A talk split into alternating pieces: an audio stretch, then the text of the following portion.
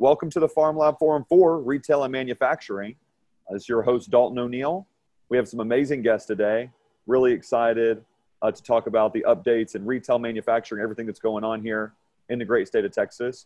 So, uh, just for the folks we have right now, uh, Shada, Leah, and Greg, just want to say hello before we start getting into it. Good afternoon, up, Texas. Mm. Hey Go, guys. Greg. Yeah, good afternoon, Texas. Good to see you, everybody. Good to see you again, Leah. Yeah, for sure. Good to see you, Greg. Thanks for having us uh, back on. We love partying with the PharmLab. yeah, yeah, absolutely. And then, uh, and Shada, how are you doing? I'm Yo. doing good. I'm excited to be here. This oh, is yeah. uh, obviously a hot subject in Texas right now. And so I think uh, these are great events to get the conversation going in real time, right? So, I mean, we're trying. Like in the thick of it. I mean, I know we all collectively do better in person, um, you know, but we're, we're making it happen. And this is great content to look back on. And we have famous Amos, the juiced up ninja that just tapped in here. How are you doing, man? Awesome. It's been and, a beautiful day so far yeah we're gonna we're, we're gonna get right into it we're live on facebook we're here at the lab we got all the machines around us i promised the technicians they could keep working behind me just in case something happened they said oh how much room do you need? i said not that much uh, so we are getting busy over here inside the PharmLabs. And uh, you know it's just it's just a great time. So obviously this one is about retail manufacturing. And uh, you know there's going to be a lot of different things uh, that we can talk about. And we have a lot of different guests here. Everybody's has a different background. A lot of actual, I mean, seasoned veterans here uh, for the industry. You know, Amos, I remember meeting you in San Antonio a while ago when these things were still federally illegal, and you guys just yeah. been plucking plucking along. Uh, but you know, it's just it's just really interesting to get the conversation started uh, with everybody. Why doesn't everybody just talk about you know three or four minutes about what they're involved in, how they're passionate, and you know how it this will eventually lead into a retail manufacturing conversation because everybody does that here. But uh, just kind of what what our backgrounds are and what we're really focusing on. Maybe you could go first, Amos, because I'm excited to hear about the Ninja Warrior. yeah, um, for sure. So, um, my name is Amos Lozano, and I am the founder of MJ's Hemp, as well as Famous Juice Company, and more recently, the Re Up Station um, which is not so much CBD involved, but it's worth mentioning. Um, for MJ's Hemp, we do pre rolled joints packaged in either hemp paper packaging or hemp plastic doob tubes. And uh, we really focus on increasing the demand for the industrial side of the plant through packaging. Uh, and we specifically uh, only sell pre rolls right now with MJ's Hemp. And with Famous Juice, we do raw cannabis juice as well as just raw fruit and vegetable juicing. Uh, but now with the availability of local fresh cannabis hemp uh, plants, we can oh, yeah. actually get our hands on fresh leaves to be able to juice. Um, first became passionate about cannabis in 2012 when I discovered the history of cannabis and in turn the history of hemp and discovered mm-hmm. hemp. Prior to that, I had never heard of hemp and I got very excited about the idea of being able to fuel cars off of hemp biofuel and being oh, able yeah. to wear uh, hemp clothing and uh, you know hemp plastics and hempcrete and building with hemp and all these different amazing uses that um, unfortunately our government and the powers that be have known about um, mm-hmm. for a very long time so i became very passionate about it back then and kind of made it my personal vendetta to like be that voice for the industrial side of the plant and highlighting that side of the plant. Man, it's great. And I know we will dig into a lot more of your ventures and the juice and the re up station because I think the whole circular economy conversation is here. You know, especially even for industrial hemp, they still require it to be tested. So, you know, it's this testing, retail, manufacturing, it's everything, whether we're building a hemp house or doing, you know, CBD oil, but it's exciting. And, uh, Shada, I know everybody, uh, you know, Leah, we're still going to give you time, but everybody knows you. Everybody knows your face. Everybody knows what you're about. uh, but Shada, can you tell us a little bit what you're about and, you know, the moves you guys have been making in Austin? We really have a good, you know, San Antonio, Austin, Houston. This is a good, uh, you know, Texas angle here. Could you give us a little bit of your background, Shada, and what you're doing over there at Restart and other things yeah. you're working on? Yeah, absolutely. So, my name is Shada Tarabi. I am the co founder and CEO of Restart CBD. We are a women owned, family owned CBD retailer, really a brand.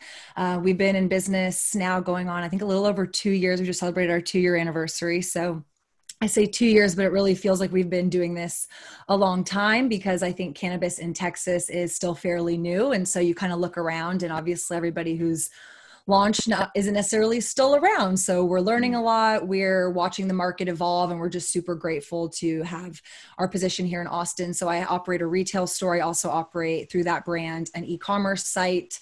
Um, we sell everything. We manufacture our own products as well as curate high quality products that we've kind of vetted through our brand that we present to consumers in a really education forward, uh, you know, kind of environment. We really want people to be curious. We encourage them to ask questions. We challenge ourselves to constantly be educated on this plant, on this industry, to be involved in conversations like this. Those are, I think, really core aspects about our brand. It's not like, you know, I just want to sell CBD.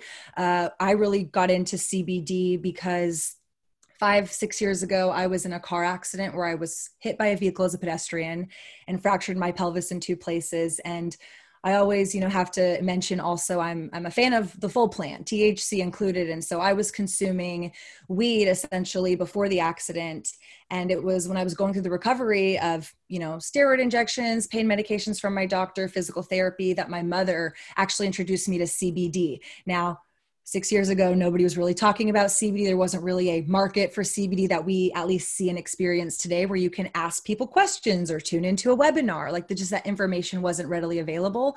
So our family really leaned into you know being kind of a guinea pig of like, okay, well, why not? Let's try. Let's see what these other cannabinoids can do. And then obviously the CBD market kind of exploded, and we found ourselves in a position to launch our brand. Um, but yeah, we're just really excited to be in Austin. Really big believers of the plant. Really want people to feel educated and confident about cannabis because it's a plant at the end of the day, but a powerful one at that for sure. I mean, the arbitrary limit here. I know that's the that's the thing that grinds everybody's gears here, but it's like if you're trying to, to get some CBD relief and it happens to be 0.04% THC, it's like, where's that line? It's just absurd because clearly you were using it for medicinal purposes. So I'm excited to get back to that. And everybody's going to get to talk about their problems they've had with retail and manufacturing because it's, I mean, it's just a journey. I mean, I don't even have products, but I see this all the time of whether it's a bank, whether it's this facilities, different, different things. And, uh, absolutely, you know, it's just, it's just exciting. I know y'all been on a lot of other good panels here lately. It's such great free flow of information uh, when you were talking, Shada, trying to get information, you couldn't even talk to anybody about this. And now there's somebody in every corner that you could at least have a conversation with about. Um, right. So it's exciting. And then Leah, I know you're busting your um, self 24 7, trying to keep up with these things about all these different brands and all these different things. So, you know, we'll get into the data side of things later, but can you give the viewers a, a quick update of, you know, how you spend your time and the, the authority you have on learning kind of what's going on around here? Sure. Yeah. Of course, uh, Hemp Tour's mission is to connect educated consumers with verified brands. So, a big part of what we do is on the consumer forward side. And uh, it's a lot of fun, you know, finding out what people know and don't know about CBD, what your general public, you know, the consumer knows. And we're always looking for opportunities to promote that. But on the backside, we connect brands and retailers as well together, trying to fill in those gaps in the Texas supply chain, whether it comes to education or making connections, uh, employee trainings. Basically, we want to be the stop for brands and retailers to come to when they need information, when they need help and support, and really support this industry and watch it grow. So, super stoked to be on this panel with uh, we had a great one yesterday too with Shada and Amos mm-hmm. and of course the PharmLabs team. We're very appreciative that they've put on these these seminars over the last several months, really providing a lot of up to date, accurate information from the leaders in Texas hemp here. I mean, I mean, so many things are changing. What's what happens this day is different from this day. So even if you make a business plan and you try to get it figured out, you have to stay up to date. You have to have somebody networking, uh, and that's where it's interesting because usually these big expos or these big gatherings, it's kind of a big brain drain. You know, you can tell who knows what, and and you can if you're behind, you get caught up really fast. And it's always, you know, something I learned. I'll share here. It's like really resource based, And so we're all so far apart. It's hard to, hey, are you reading this the same way? Are your lawyers interpreting this the same way mine are? Well, my lawyer says this and I say that. Well, and now we're suing the Texas Supreme Court. It's like, what is going on here? And, uh, but it's, it's a great time to be in here. You know, it's a great time to uh, talk about it. Greg, before we go into retail manufacturing questions, do you want to touch base on your role here at the PharmLabs and everything you guys been working on? Multi-state operators out here. I think you might be on mute. Yeah. Yep. Yep. I'm here. Um, yeah. I mean, uh, you know, PharmLabs. We started out in the cannabis space. Um, started in San Diego, and then now, uh, you know, we're more and more kind of getting into the CBD space and, and hemp market. It uh, makes a lot more sense for us and kind of aligns with you know what what we're into and what we believe. Um, and Texas is our latest and greatest lab we just opened. It's actually one of our largest, um, all brand new equipment. So really excited about it. Um, we've got great staff that we've got locally there, all, all out of the Dallas area, Fort Worth area. Um, really talented uh, PhD uh, chemists and biologists, and uh, really excited. You know, just besides working, you know, as an analytic lab, giving, you know, test results and certificate of analysis, uh, we're really excited to work with our clients before and after the testing process to really get them the best possible product and work with all their problems that they have along the way. We've been been doing this for over 10 years, so you know we've pretty much seen it all at least once.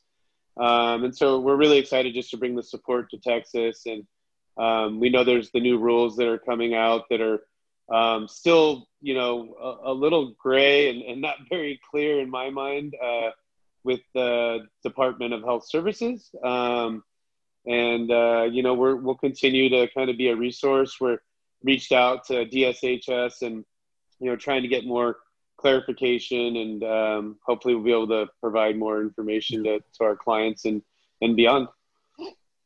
Oh man, it's, it's, uh, it's just, it's, it's so much. I mean, talking to you behind the scenes, Greg, when you're like, hey, we're testing for this, we're learning about this, how many, trying to count exactly what we're testing for, it's hard. You know, it's hard work to even figure these things out. Uh, yeah, appreciate your time. yeah, it's just, it's constantly changing. I mean, it's, uh, you know, new boutique cannabinoids. Um, you know, there's uh, genetics and, you know, we're starting to understand a little bit more about plant disease and um, even to packaging is, you know, a, a good point uh, we do a lot of package testing for the THC market in California. A lot of the vape pen cartridges that are bought overseas, um, they test hot for lead. You know, there's wow. uh, the gummed edges on on the joint uh, papers are testing hot for residual solvents. Um, the the crutches that are put in joints, and so we've just seen a lot of the packaging can actually leach into the product and um, you know that's caused on with California rules and regulations has caused issues. So we know that we're going to see similar CBD. It's a, a, different cannabinoid, but packaging and and the process is, is very very similar. Yeah, that's a that's a good that's a good grasp to see kind of what kind of folks and high powered individuals we're dealing with here. You know, I think we got a great group of people, and you know when I was talking to Greg, we, we were talking about doing PharmLab forums different areas different subsectors of you know the entire industry and retail manufacturing so huge. And i know just talking to everybody individually everyone's had their own troubles with different different retail laws with different manufacturing laws. So you know maybe we could just roll down roll down the sign of the the not the worst story but just something you've learned about retail like kind of like something that you've learned through the process that that was hard that was like oh i learned this it, it, it took so much time or the law, the laws changed or the banks changed, you know, something like that. Could you, uh, could you start off with those, Amos? Because I know you've been pioneering this before banks were even a thing. yeah. Um, let's see, where do I start? Uh, we launched, you know, um, MJ's as a pre-roll brand. I guess it was November, December of 2018, and uh, we were actually making our pre-rolls in the back room of Alamo Botanicals, which was the first CBD store to open here in San Antonio. And then quickly, you know, it was just we needed to have our own space within a couple within a month or two. Um, got our own space, and then we ended up linking up through, uh, you know, Rick, right, Dalton. I think everybody here is familiar with Rick. Um, through some people in his network, we got in with some distributors um, that were dealing on the smoke shop and like gas station side. And pretty quickly, uh, it was apparent that these guys don't really know much about cannabis. Um, they're they're definitely just in it for the money, mm. and um, which is like it's tricky because there are a lot of people in this industry that are that way, and it doesn't mean that they don't have something of value to offer the industry, um, but you just kind of gotta like uh, take it with a grain of salt type of thing, and like fill out these people to see if they're the right ones to work with. But uh, not to go into too much detail of it, basically we had to scale up very very quickly. Um, so we went from producing maybe a thousand eight hundred joints a week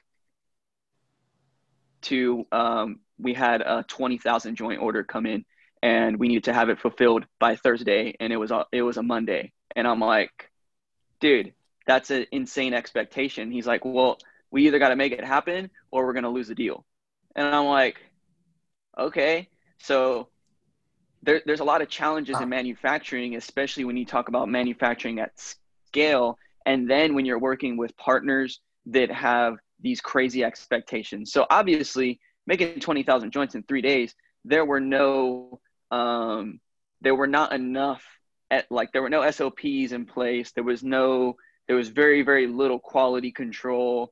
There was very, we just had to make it happen, and we did. It was crazy. We got like we literally, it's like it's like a hundred pounds of flower that we need to fulfill that.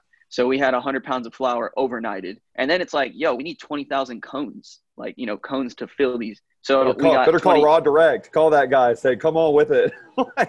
so that that's another thing, right? Raw was actually on back order for like six months. So you couldn't even get raw papers at the, or raw cones at the time. So I had to go through another company. So finding sourcing for these raw materials is another, you know, challenge. So then we got 20,000 cones overnighted and then uh, what they wanted was like basically boxes of 100 count half gram um, joints that they could sell like at the point of sale individually. And um, I'm like, okay, well, what, what are these boxes? What are we, what are you going to use and where are we going to get them? So then there's that sourcing. All this had to happen in a matter of like eight hours and have it ordered and overnighted by tomorrow and then get it. And then it was just like, put out a message to all my people that I know that are interested in cannabis and like, hey, do you want to help us twist joints? We'll pay you like ten dollars an hour just to come and like, twist up joints. Like, come and, on with uh, it. We, yeah, dude. So we had like friends and friends of friends like come in and just start like, all right, here's what you're gonna be doing. You're gonna be twisting joints. You got to weigh them out uh, as much as you can. If you notice that it's kind of like you know pretty much on, then go ahead and twist it up. So it was crazy, man. It was like it was just insanity having like a dozen people in a converted office space just like pumping out thousands of joints but uh, i learned a lot you know it's definitely not the way i would have wanted to do it um, but then that brought in a lot of revenue that then we could reinvest back into like okay let's get let's get some more or better systems in place um, the unfortunate thing about it was those partners still had this very like fast expectation. You know, it's just their way of doing business, and they don't understand that this is a brand new industry and we're creating everything yeah thing from scratch, and we can't really move that quick and produce a quality, consistent product.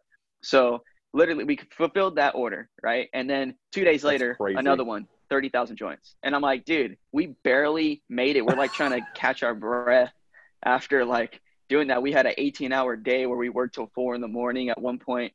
Um, and then of course the complaints started coming you know of like hey you're the some of the joints are are longer than others some are shorter and i'm like yeah what do you expect you needed yeah. 20000 joints in three days what do you think is going to happen we have no time to make sure that all these joints are going to be on so if you it's one or the other right like if you want us to fulfill this giant order in such a short period of time then you that's just it doesn't matter what your industry is. It doesn't matter what you do. If you're going to have high quantity with a short period of time, quality is going to sacrifice. Yeah. And I'm like, but if you want us to be more consistent and have that higher quality, then you need to give us the time to do yeah. it.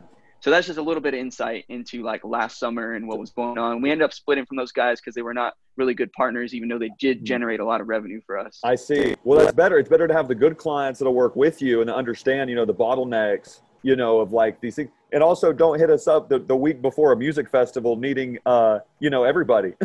like, yeah, like, for sure. Hey, we got Wiz Khalifa's house. Like you knew Wiz was coming. Like you knew he was coming down there. And just quick shout out to Rick Martinez down there at Green Seed or, or Norway, wherever that guy's moving around at right now, because that event in San Antonio did cultivate great relationships. It's one of those things. It's like you know sure. the, the hashtag if you know you know thing. It's like oh were you in San Antonio? It's like yeah we were in San Antonio. Uh, and I want to circle back on on San Antonio is a really good uh, cannabis and hemp hub, and I love to touch base on that later, uh, Amos. I know you can speak on that. But uh, Shada, will you tell us? I'm, I'm a retailer manufacturer. It's hard to follow up 20 and 30,000 joint orders. And, you know, I know that's hard, but will you, will you give us a retail manufacturing story of something that you've been through firsthand here in this Texas uh, industry? Yeah, I think what hits the most home for me is the idea of like retail, you're getting your product in front of consumers, right? So, as a brand with a product, you have a few different avenues. You can wholesale, kind of like what Amos was saying, he was distributing his product through other people's retail stores. I actually when we launched Restart, because I am a child of the internet, I was like, you know what? I come from corporate digital tech, I come from e commerce and platform. That is my personal background and expertise. I'm just going to build a CBD store on e commerce. Like, what's so difficult about that? And and to frame it, you know, it's a challenge now if you're trying to be online in cannabis two years ago my naive mind was like well duh you know there's there's platforms there's shopify square paypal someone will take my money and someone will let me sell my products on the internet so that was a very abrupt realization i will say we managed to find a solution so for me it was um, a decision to take our brand direct to consumer. So we knew that we did not want to be distributed through other people. We knew we wanted to be direct um, and sell our own products. And so from that perspective, it was just like, what is the right solution? Because I used to work in WordPress. I'm a really big advocate of open source. And so I think to kind of you know paint a picture for people shopify as an e-commerce platform is now saying they are open for cbd products however the flip side of that coin is not all CBD products are allowed to be on their platform. And so I think if you're a new brand and you're like, oh my gosh, I want to get into CBD or I need to be online, you have all these like thoughts that you're trying to go through of one, can I even be on this platform? Two, how am I going to take people's money? Three, can my products even be sitting on here? And I think there's a lot of people both in big companies and small companies externally who look at CBD as, ooh, what a shiny opportunity. I've had people from banks tell me they could support me as a payment merchant. They couldn't. They looked at my website and realized I was selling CBD and then they had to pull out of the deal essentially. And so, you know, there's a lot of aspects to that story. There's what platform can I be on to have my products sit on? What payment merchant can I be using? And then another area of pain for us was not only did I have online, but we quickly realized two years ago when we were launching, not only was it hard for me to be online running an e commerce CBD shop, but it was from a consumer perspective, a very um, uncomfortable exercise for them. They had so many questions. They didn't know what CBD was. When we launched, we were uh, right before it was Texas legal. So it had just become federally legal in June. We launched in August of 2018. Texas didn't hit until 2019. So we were in this gray area of like, well, it's federally legal, but it's not so much legal in my state, but online's really difficult. So let's try retail. And so we lucked out um, kind of setting up pop-up shops in austin i think that's where we started getting our footing was um, i'm really all about branding so from a retail perspective as well you know like what is that user experience? And so understanding that most consumers had questions about products. They didn't know what they were you know buying. They obviously we all know that the industry is unregulated and so that is a concern that i think consumers are starting to understand or at least then we're starting to understand and at least like bring that feedback back to us of you know we noticed people would buy from us after these pop-ups online after they had met us but online wasn't really picking up and so that's when we leaned into actually physical retail which is a whole other ball game for kind of selling your products of course and i think um, maintaining a retail a physical space of course is another added layer but i think for us navigating that in the early years of obviously CBD being legal at a federal level, not quite being legal in our state, there was no one who I was looking around and saying, like, oh, these people opened and they sell these products. And like, oh, who's your payment merchant? And how do you integrate with a POS system to keep track of inventory? Like, those all, I think, to somebody listening who might start a business not in cannabis, those are sometimes a little bit you know easier things to plug and play but not easy by any means. It's difficult to start a business.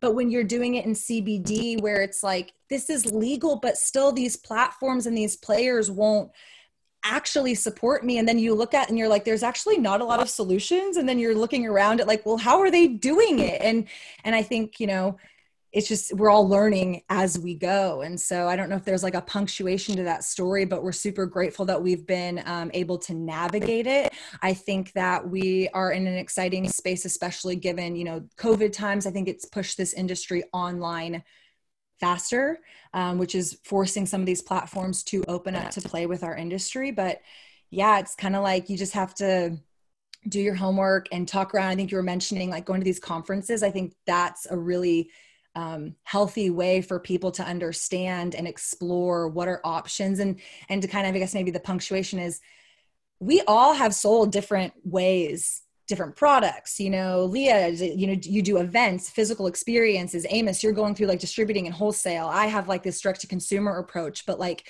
what are we learning from each other? And then like how do you apply that that expertise but in your own way. Like there's no like i don't want to like copy and paste if that makes right. sense. It's like what you go through i can learn from but it probably won't work out the same for you. You know there's just a lot of variables i think people need to be aware of in this industry. Like you said it's like you can't take your foot off the gas or you can't take your hand off the no. steering wheel because the moment you turn away something does change. And i think you have to be you mentioned earlier too having a business plan. It's kind of laughable like I have one, but yeah, like is constantly evolving It'll just change. based on the laws. Yeah. Like I yeah. know a lot of us, you know, deal with smokables yay until February 2021. Oh, yeah. But like, yeah. what the hell is going to happen February 2nd, 2021? You know, like right. we don't know what that unknown is. And so it's like kind of exhale. So I've like exhaled for a couple, you know, days, but I know that, you know, we're going to have to get back up and be ready to just kind of keep having that conversation. It's just like the, the internal struggle of the business plan is real. I mean, what's you good have to just embrace it. Well, it's good to have somebody like you here too, Greg, just to talk about things. You know, being a multi-state operator, being in the cannabis space for a while. You're opening up Texas. You know, have wearing Texas proud on your hat. You know, it's just coming in with these different states, these different law regulations. It's tough. I mean, you know, is this has Texas been so far? I know it's still an evolving game, but are there any states that our movements kind of mimicking, or the way the laws are rolling out, or? I mean, Texas has been the most surprising of all states. I've rolled out California, Washington, Hawaii, you know, and uh, I, you know, we did not expect DSHS to come in um, and, and be the first to put rules and regulations for CBD products sold in the state of Texas. That was a huge surprise to us. Um, and I think, you know, the, the TDA, um, you know, they've done a really good job thus far. I mean, kind of for for being you know so new and and getting it done so quick. They had such limited time. I think they did a pretty good job, but there's still a lot of things that needs to be clarified, and some things that just don't make sense, like the transport fees. Um, I think are really cumbersome. I think it um, really kind of deters people from monitoring their crop and ensuring that they're legal and staying under the 0.3% threshold because it just comes co- it's cost prohibitive at that time with these excessive fees that are placed on the transport. Um, so I think it'll be interesting to see what happens with the new rules and regulations that are coming for the DEA in 2021. And if the state of Texas, if the TDA is going to actually submit their own plan to USDA, or if they're going to harmonize with the rules and regulations set forth by DEA. So it'll be interesting to see what happens. It, it, it, that's that's a good point. And Shade, I want to go back. I want Leah to tell us a manufacturing story because I know she probably has like 45 at this point. But uh, you mentioned something, you know, and and and then it's something Amos said too. You know, certain people are in it for money, and it's not always a bad deal. They might bring something to the table that helps everybody. Uh, but when we aren't able to meet in person, it's hard to get this. It's hard to smart learn. You know, we're all machine learning mm-hmm. with each other, and there's a group of people And that's why it's really good not to pull a page out of Gary Vee's book, but being empathy, being nice to people. You know, when you go hmm. to the expo floor and you see somebody you like or that shared information to you and you have a golden nugget, you want to share it with them. Okay. But if you see somebody that's consistently mean, consistently rude, only they're trying to make money, never trying to uplift your brand, you know, there's there's a network of people that all share information with each other. And it's like literally if you're scuba diving, it's visibility zero or visibility like 80, you know, and we're not 100 yet because the government's in the way. But, you know, once the government gets out of the way, it just, I just want to share that because for me personally, it's been so hard to learn these things and it's so uncertain until you have a good friend, until you have a brand that you respect. It's like, hey, this is how it's going. This is how I'm manufacturing. You know, if all you see is Amos selling 30,000 joints, I'm at home wondering, how is this going on? But Amos is telling us we're working 18 hours a day. We're calling people. We're doing things. It's exactly how it sounds. You know, so it's cool to have collaborative effort. Um, I forgot, Greg, you said it once, like collaborate and compete. It's like the same thing. You know, we can compete and collaborate at the same time. I just want to bring that up because as these expos and things start to open up, you know, if we were having to learn digitally during Corona, it's hard to jump into this industry only digitally with no friends or no connections. I mean, that's tough. That's hard to do. So uh, I just wanted to share that as a personal testimony because that's where we thrive.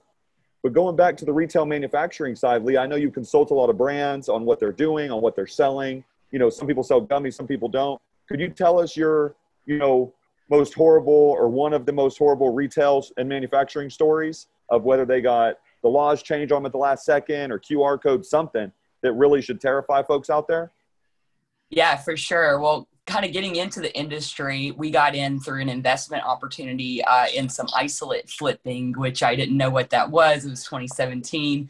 Uh, so that could definitely be a whole story unto itself. Needless to say, it ended with legal action and uh, us having to admit to our attorney that we were dabbling in the hemp industry, and him being like, "Oh my God, please no, just run away," you know.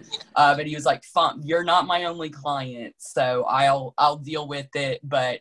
why do you want to do this? And, you know, really boiled down to we were very intrigued by the possibilities of this plant and being part of something so early on because you know most industries are so well formed. So to get to kind of be a part of this base of growing this was was very appealing and exciting to us for whatever reason back then. And uh, but it's been a lot of fun. But i would say going back to greg's point one of the most interesting consulting cases that we've had was uh, with the water soluble product that was in a can that you know the the the product tested out fine over the first six months and then all of a sudden there were no cannabinoids in it after six months. And so uh, basically what had happened was an interaction with that can lining that was absorbing the cbd into the lining. And uh, we got to the bottom of it but it was quite a large order that that customer had already done placed. And you know it's just a matter of the co-packer not being familiar and not asking the right questions about the product that was going in and getting mixed in there. So I think it's a very important point to make sure that yourself or your co-packer is using the right materials when it comes to plastics that is not going to absorb those cannabinoids in. And specifically when they're oil based too, we saw a lot of plastic droppers in the beginning and you know, nine months in, they're gone. So the shelf life Yikes. of CBD is much longer than that. Uh, so you want to make sure that you're using packaging that's going to last the life of that shelf life of the CBD Leah, for sure, or whatever. Product, was that product micro micro encapsulated? Yeah, it was. It was uh, not quite nano level. I forget no. the exact uh, size of the particle, but uh, it was getting down there pretty low.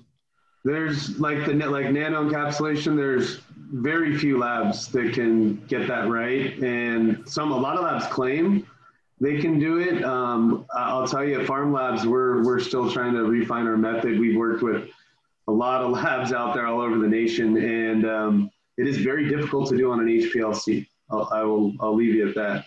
So it is um, that is a tough product to test. So maybe you know, maybe there are some issues with testing as well. But that's interesting that it had to do with the, at the end of the day, the lining can. Yeah, that's a great point, Greg, because we did have that in another scenario where basically, you know, the same product uh, being split into three sample sizes was all testing different, and it was an issue with that lab's ability because of the, you know, small size of that particle to actually get a good read on it. Yeah, there's um, yeah, HPLC is just not suited, you know, frankly for that. So, um, but there are a few labs that can do it, and we're refining our method as we speak right now. So hopefully we'll be able to do that at all of our labs across the nation shortly. Well, we've got to love the we've got to love the transparency coming from the PharmLabs too. I liked it when they were talking about Texas being one of their biggest facilities. Uh, you know, you learn things in other states. I was talking to a pretty prominent grower up in Oklahoma yesterday. Uh, they were coming through Dallas for some things. They said, "Look, we're still trying to stabilize things. We're still trying to get things going. Anybody that says they have these certain things stabilized, you know, ask questions. You know, especially at these. The one bad thing about expos is everybody's telling each other hemp seed in, in the, the parking lot. Okay, thinking it's going to. I mean, that's that's that's one of the the not so great things. If everyone, if anyone tells you that the testing is easy, then I would question it immediately because it's uh, it's extremely difficult. Any lab that says no problem to everything you say, I, I would question. I just I appreciate the transparency here, where we say, hey, we're still working on things, or hey, we're trying to figure that out. You know, people aren't just, you know, we got to build this industry. Uh, you know, something Greg said from the very beginning: the farmers have to be the first ones to win. You know, this whole thing trickles down, so we've got to take care of each other in the supply chain. We did see a special guest, Bo, Bo Rillo, just come in here. I don't know if he's on the farm or not. Um, are you still with us, Bo? You want to say hi to everybody looking around? Hey, everybody. How we doing today?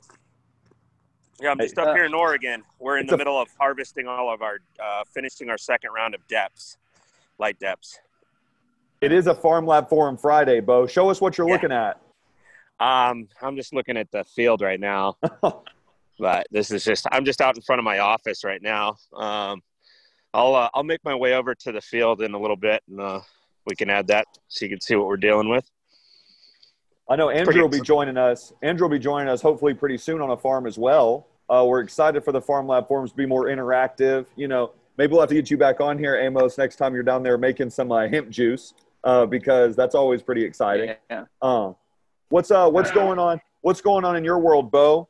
You know, what's uh what's updated? What have you been hearing on Texas?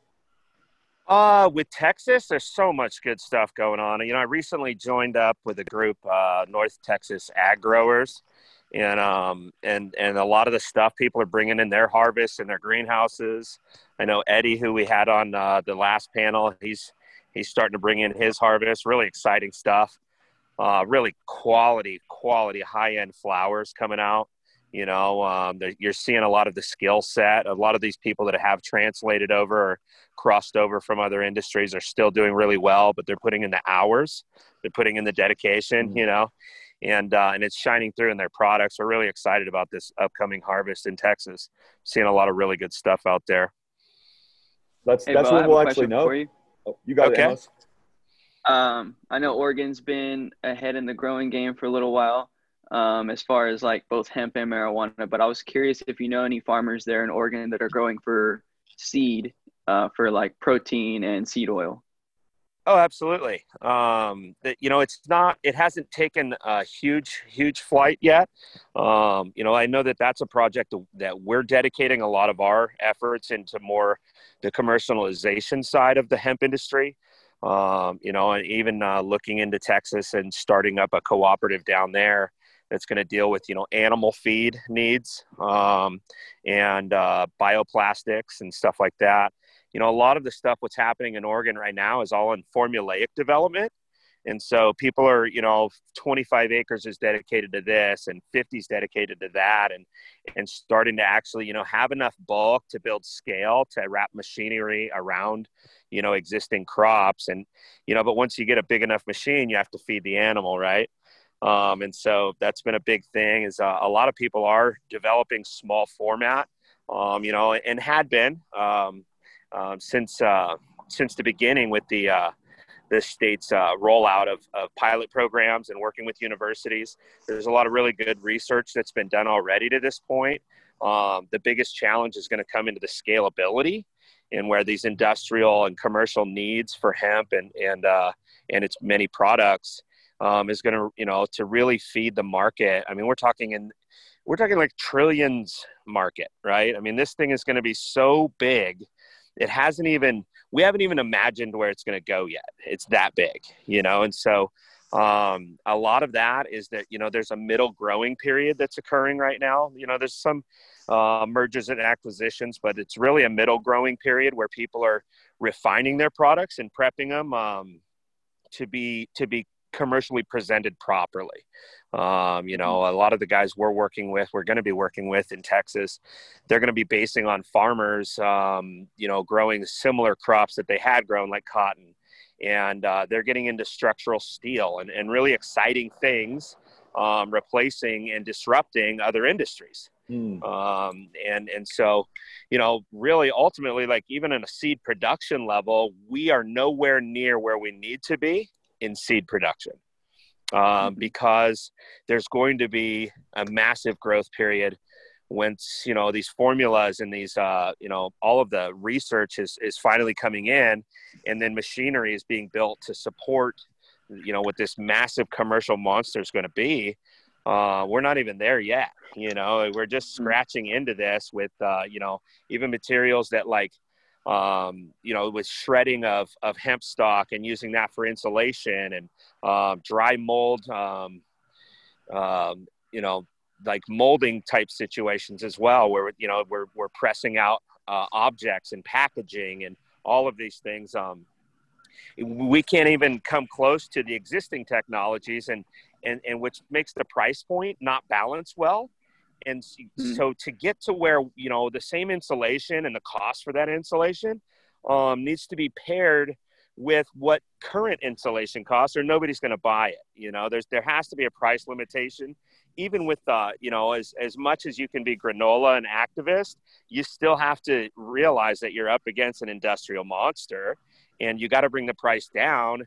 And so you know it's sometimes you want to learn um, fail small so you can succeed big. And so we're seeing a lot of that. But there's definitely um, a lot of research going in, I guess, is a long answer. That was a really long answer to your question. Yeah, there's definitely a lot of projects going that are, that are they're focusing on those types of entities and, and bringing those to the space. Mm-hmm. Cool. Thank you. Yeah, absolutely it's good to have uh, different perspectives on here. You know, just because sitting here in Texas, you learn about these other things. Oh, that's cool happening. That's cool. And you know, Bo's actually out there in the front, the front lines of things. And uh, you know, it's just, it's just wild. Honestly, everything that's happening here. Kind of, kind of circling back to the the manufacturing and retail. Lee, I know you consult a lot of clients on keeping people updated, what's happening. What's the number one question retailers have right now consistently about just certain things? Uh, Delta 8, definitely. You know, there's a lot of, uh, I think you said it earlier, like my attorney thinks this, yours thinks that, and there's definitely a lot of that going on. Um, so, you know, it's kind of a risk thing. It really depends on the county that you're in, how they deal with THC products. We're in Travis County. So, obviously, we have a lot more leeway on these types of products uh, versus you know say like a, a Fort Worth, Tarrant County, or something like that. So D8 is the hot product. Every all the consumers want it, and all the retailers want to sell it, but you know, none of the legal counsel or insurers want to see it around. So, so we'll see Leo, how it plays out. We've been neck deep in D8 for probably the last six months. Um, I mean, Florida, Oklahoma, North Carolina. We've been on the phone with a lot of regulators uh, talking with the state of Florida, trying to help their lab and their their uh, DA district attorney's office understand the chromatograms because they have their own HPLCs. They're actually in Carolina. We had a few clients that we saved them from going to jail, um, where it's just an unknown. They um, there's an, some unknown peaks, you know, and they're they're trying to figure out it's an isomer of D9. Well, is that considered D9? No, it's a different different chemical compound. So, um, you know, it's uh, it's a super gray area, and it's been a just a huge market. It's I think, you know, it might go away, but I think there'll be another cannabinoid right behind it. So. I think it's gonna be the whack-a-mole game of boutique cannabinoids here for the next five years. Is what I'm what I'm thinking. yeah, I agree with that. What is the next cannabinoid? Oh, you go, Leah. Oh, sorry. I was just gonna ask Greg. Are there some issues around trying to uh, test D8? I've heard like it can be difficult. There is. There's a lot of labs that don't have good separation with their HPLC, and they're getting what they think is a delta nine peak. Um, and if you don't get good separation, there's, you know, we've worked with ProVerde Labs, labs in uh, a- ACS lab, I believe, in Florida. we we're finally collaborating. For the last 10 years, labs would not talk. They wouldn't share methodology. It was, you know, good luck. We'll, we'll see you at the finish line and now you know the ones that are left are finally collaborating so you know what we're seeing is if you don't have good separation there's a few things that might um, you might see a delta 9 peak that might be an unknown or a d delta 10 or another isomer um, also we're seeing um, some of you know the unknowns getting lumped into delta 8 and having a much higher concentration than it really is so um, you know, in mass spectrometry and, and MS and LCMS, GCMS is not suitable. If you're looking at ions, you know, we're looking at parent-daughter relations and there's certain ions and the ions that you look at from a mass spec of delta 9 is very similar, if not almost identical to delta 8 because, you know, again, it's an isomer. And then we have, um, you know, the same issue when we are trying to look at a DAD, a diode array detector. So there's different detectors on HPLCs. They're not all created equal. Some people have a variable wave detector, a VWD. At PharmLabs, we run a DAD, a diode array detector, and that can actually show the signature of uh, CBD, THC, Delta 8. It has a unique signature that we can confirm and know that that is exactly what peak we're looking at, that that is Delta 8, Delta 9, along with other you know, um, internal standards and other things that we run, you know, with every 10 samples, every batch that we run. Um, but uh, from the DAD, the, the signature of the D8 and D9 are almost identical, exactly identical. So you can't use a DAD, a diode array detector either. So it really comes down to good, uh, you know, chromatography and really good separation and really developing your method specific for that delta 8. And so a lot of labs haven't done that and samples that are going around are, are some labs say there's no delta 9 and some say there is. So that can be a huge problem with legalities and shipping it around. And i think that's what's creating the issue. And then the follow-up question okay is delta 8 part of delta 9 and it's coming from delta 9 so is it legal? That's what i think we're hearing. The next cannabinoid i mean cbn cbn's been around a while but i think they're getting people are getting more interested in it. It um, seems to be good for sleep and and other things. And I know Bo's still on. Um, I, I, know he's uh, been following up on a lot of these boutique cannabinoids as well. CBG, obviously, um, we're seeing that. A lot of hemp farmers are starting to grow CBG rich strains. And then there's CBLs and CBCs and cannabichrome. And, you know, there's, I believe, over 86 different cannabinoids. You know, we test 16 of them currently at PharmLabs. So we've got a, a lot of cannabinoids to research and, and learn about. I mean, seeing them all mix in, I feel like this is something Amos and Shada both pay attention to because I know you're always pushing the boundaries, Amos and Shada. You're so you're so health and wellness. Uh, you know, all these different cannabinoids working together. Is there any one cannabinoid that you guys are excited first? Maybe you first, Amos, and then Shada.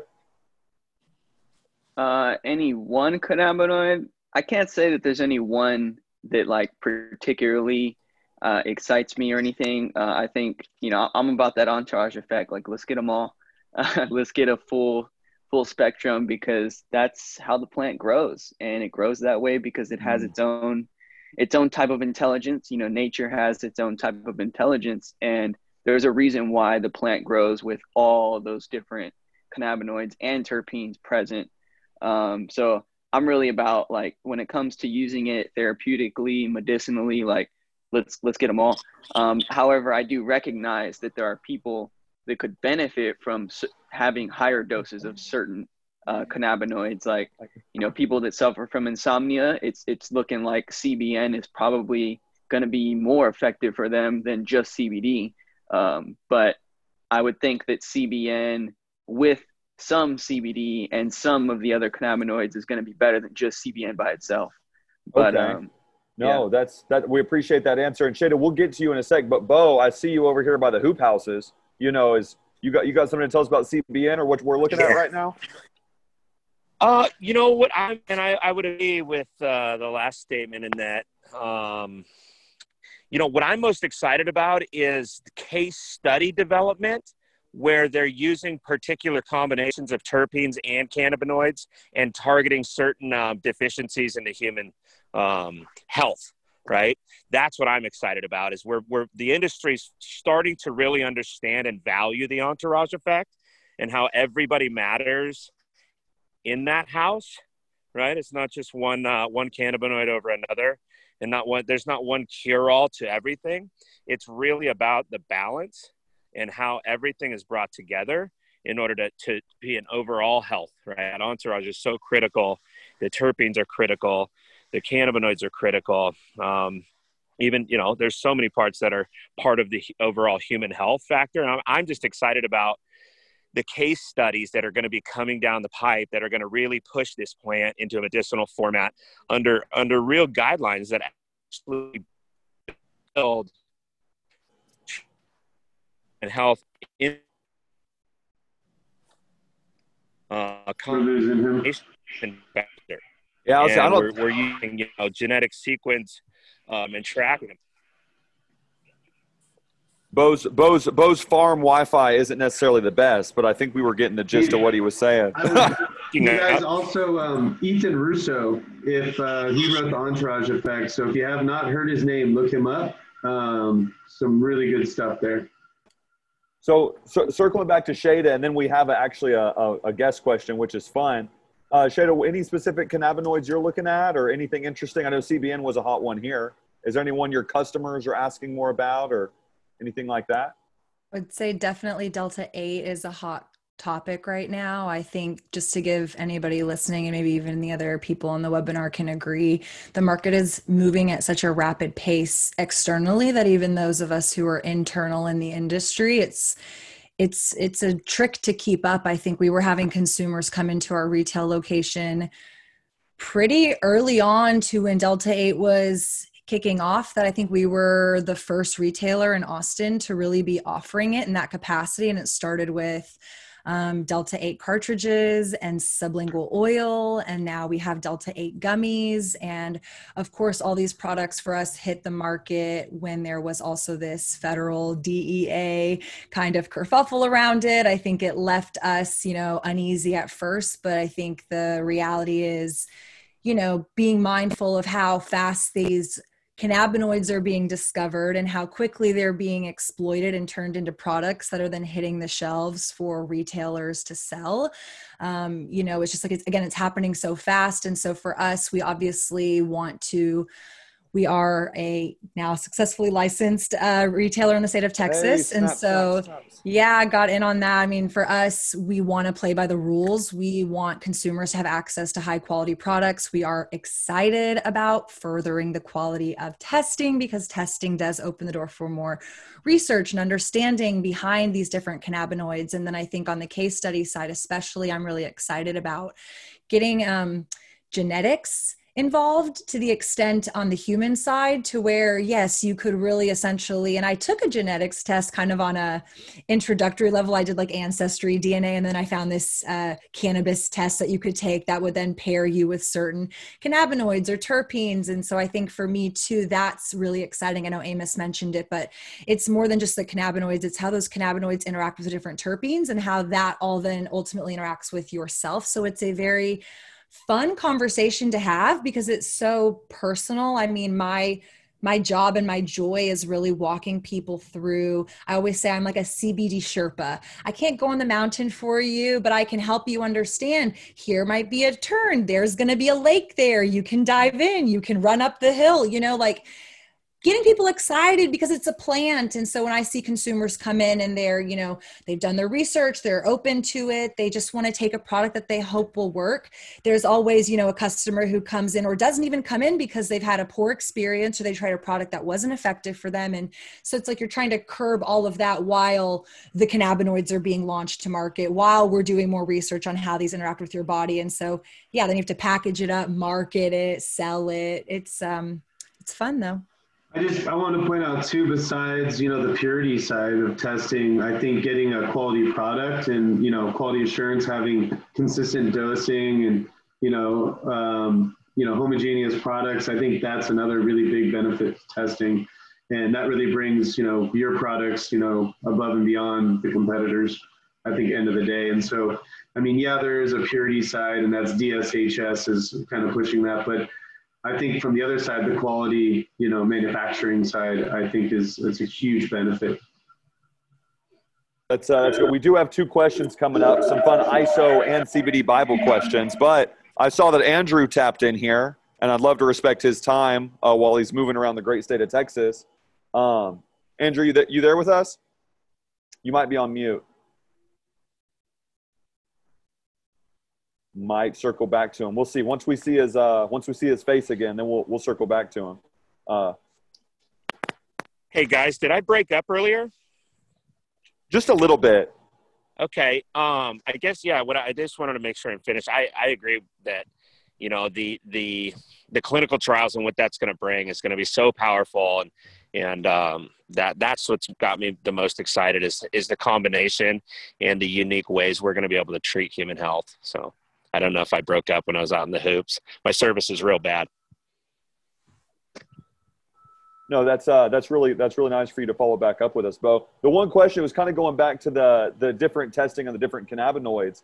Uh, do ISO um, labs are they better equipped to test the new boutique cannabinoids coming up, or is there a, maybe a yeah. new methodology that might be so, introduced? Yeah, I would definitely check every lab. ISO 17025 accredited lab is required to have a scope of accreditation. And you can look that up online. Um, the two main accreditation bodies, is Perry Johnson Laboratory Accreditations and A2LA. And you can go on and actually pull up a certificate of any lab and see what they are accredited. So PharmLabs, we, we have 16 cannabinoids. You can see them on our certificate of scope. Delta 8 is one of them um, I would make sure that uh, any lab that you're using, that you check out their actual ISO certificate and their scope of accreditation. As things, as things keep progressing, you know, you, we never know when things will innovate. That's really unique. Okay, another question coming in. Does anybody have any opinions or have they read the CBD Bible? Uh, it might be in the UK by a Dr. Dani Gordon. No. Interesting. Might, maybe we'll maybe we'll look it up. Seems like uh, might be a good deal. Okay. CBD yeah, bottle, you never know. Yeah. Well, the UK, they have a lot of interesting things going on over there. Not to just switch it to a random discussion, but does anybody have any good insight on, you know, what our uh, countrymen over there in the UK are doing? Just like as far I mean, as where they're at? I do know, I mean, over the last year, you know, it's kind of interesting was the THC limits for hemp cultivation. I think Netherlands and a few other in Europe moved it up to 1% um, which makes a lot of sense. Uh, and um, yeah, we'll see. I mean, I, I think I know. uh, go ahead, Bo. I know that a, a, whole pallet of Delta 8 that was prepped um, to be shipped to the UK out of Oregon was actually it was stopped en route because it would not be accepted um, just recently because the the jury was so out on Delta 8 um, that that there's there's still a lot more work and clarification to be done. Um, and and even in the regulating bodies, they're so afraid of making the wrong step that they don't walk at all. Yeah. And um, you know, and that's that's the beauty if you if you are testing and you are working diligently to, to you know build your data sets, then you're able to navigate maybe you know somebody that's um, resistant or reluctant to uh, move forward with a product. Um, but you know the truth is in the facts. And so when you're able to present facts you're able to uh, move through those situations i know that the, what they created the uh, the person in particular that had the uh, the palette of cartridges um, they went through and randomly pulled and tested everything to verify for the customs uh, agents in uh, england. And they were able to get things through because of that but it was a massive like scary thing that their product was stuck and yet couldn't be shipped home because it could be um, moving contraband through a country. And it was like, man, we have a lot of money tied up on a pallet in England right now that we might just lose. Uh, very scary situation, but um, they they're uh, you know really thorough about their data gathering and data presentation. I think that that's what helped them to finish that off. But I, that's something that I know um, had occurred recently in the UK and uh, and it was like diplomats were going to start getting involved because we're we're talking about a significant amount of money sitting on a pallet somewhere. uh, very scary situation if you're the guy that put up the money for that pallet. Import export stuff. Golly, that's getting crazy. So if they're able to work on their genetics, you know, and they're able to work at this 1% THC threshold, will they have, you know, a lot more superior genetics than we do here, you know, in the next few years? Like how, how far do you think that'll set us back on the genetic side for anybody that wants to answer? Not at all. Not even close. They can't keep up with us. Um, but you have, we have a massive marketplace. You have a countercultural, you know, uh, movement that's been occurring uh, behind the curtains for a long time, and and the genetic, you know, the amount of people that America has in in its heart that are also doing this, and, and for millions and millions of reasons, um, we we have always and will continue to push beyond um, other smaller, um, you know, societies. And and given the nature of you know necessarily there are people that are playing with you know one to ones and maybe they're doing it under the guise of medical but genetic diversity um you know that is why we're america. I mean shoot that's that's what we're good at buddy. Well, so um, culturally but I don't. Well, I'm not worried about it. Honestly, okay. I think that people will continue to innovate it at a very high level in the states, and having that one percent isn't necessarily going to give them a significant enough advantage. Okay. Um, and it's probably right down the pipe for us shortly, anyhow. I see. No, that's pretty unique. You know, laboratories or democracy, different states holding the line. I was talking to a, a company yesterday in Oklahoma. You know, I need to look a little more into it. There's, I think there's a small documentary being made but when the Hemp for Victory campaign was going on, it was legal to grow hemp for, for the taxes, everything in the 1930s, 40s. Uh, apparently, a lot of seeds were taken to Oklahoma and it grows naturally. So they were doing like Strain Hunters in Oklahoma edition because it was like a, yeah, they were doing, they were doing, uh, you know, test plots up there in Oklahoma. So you could actually go, you know, hunt genetics in Oklahoma still to this day, which is interesting. Um, I just figured I'd mention that because I, I heard the story and you know, it's so close to us, especially here in North Texas. It's an hour, eight minute drive from from probably PharmLabs, Texas. It might be a little bit more than that, depending on how fast you drive. Uh, but uh, you know, it's these things. We do have a couple more questions coming in. I wanted to circle back to the hill country vibes we have on this PharmLab forum because we have Amos down in San Antonio, we have Leah and Shada holding down Austin, and everybody in their own regard is a great content creator you know, I want to brag on Shada here just because her things are really insight, insightful. I'm like, oh, what's going on? But uh, Amos, you produced a fair amount of content throughout your day, and uh, you know, could you guys just touch on why you think that's important or what inspires you to create this type of content and advice for other people to get out there? Because there's so, I mean, the drones and everything. There's so many fun things we can use. I feel like some people are just kind of on the ledge, and it helps everybody the more content we create. So, you know, could you talk about just that in general, maybe you go first, Shadix. You have so uh, distinguished in that space. Thank you. I appreciate the setup. Yeah, for anybody who's maybe not familiar, I've been kind of in that category of like Instagram influencer for the past couple years. I am blessed to live in Austin, Texas. We have an amazing food scene. So I started my account um, really building my personal brand back when I was working in corporate technology as a food blogger. So content and unfortunately but fortunately for me i think is one of my skills so it does come a little bit more naturally to me. I am a also huge you mentioned gary vaynerchuk huge mm. gary vee fan and i think um, that paired with kind of my personality has netted me in this spot of just like create create create like throw it against the wall see what works. And obviously i think being in cannabis there's also an aspect of my background that's like very formal marketing. And so i see marketing as a huge huge function for any business that like you can have a really great product but if you don't know how to get it in front of the right people to actually transact and become a customer then you're missing out and so especially in cbd right now it's super saturated and and if you know my story i say this time and time again you know i didn't again set out to go make a cbd brand um, I love the plant. I had a personal experience that caused me to discover CBD, have a very long pass with cannabis. And so it was kind of like the perfect storm. And when you kind of come up for air, you realize CBD is CBD as long as you have a high quality product. You know, it's it says the label, what's in the product, you're getting your product tested, kind of all those check the box variables. And so from there, it's like, well, what differentiates my product? And so I very quickly transitioned a lot of that skill and content that I started creating as this food blogger into the cannabis space and realized man, I'm in such a fortunate position to be self employed now in this industry. I know there's a concern sometimes, especially being in Texas. It's like, what am I going to put on the internet and who's mm. watching and how does it, you know, tie back to me? And I think, um, content is so varying you know your brand can have content you can be a personal brand i don't think that anything is exclusive it's just for me the success has come with leaning into my personal brand. And so i basically uh, turned that personal food blog into now a cannabis platform where i converted my you know 19000 followers into watching me smoke grav pieces on my account. And i'm really all about you know i know i share this with amos too like we are here to destigmatize this plant. And obviously you look at all of us on the panel we all look very different. Um, but i love that because people are always like you're really into fitness and health and what are you doing smoking? And I'm like, great question. Let's have a conversation. And so right.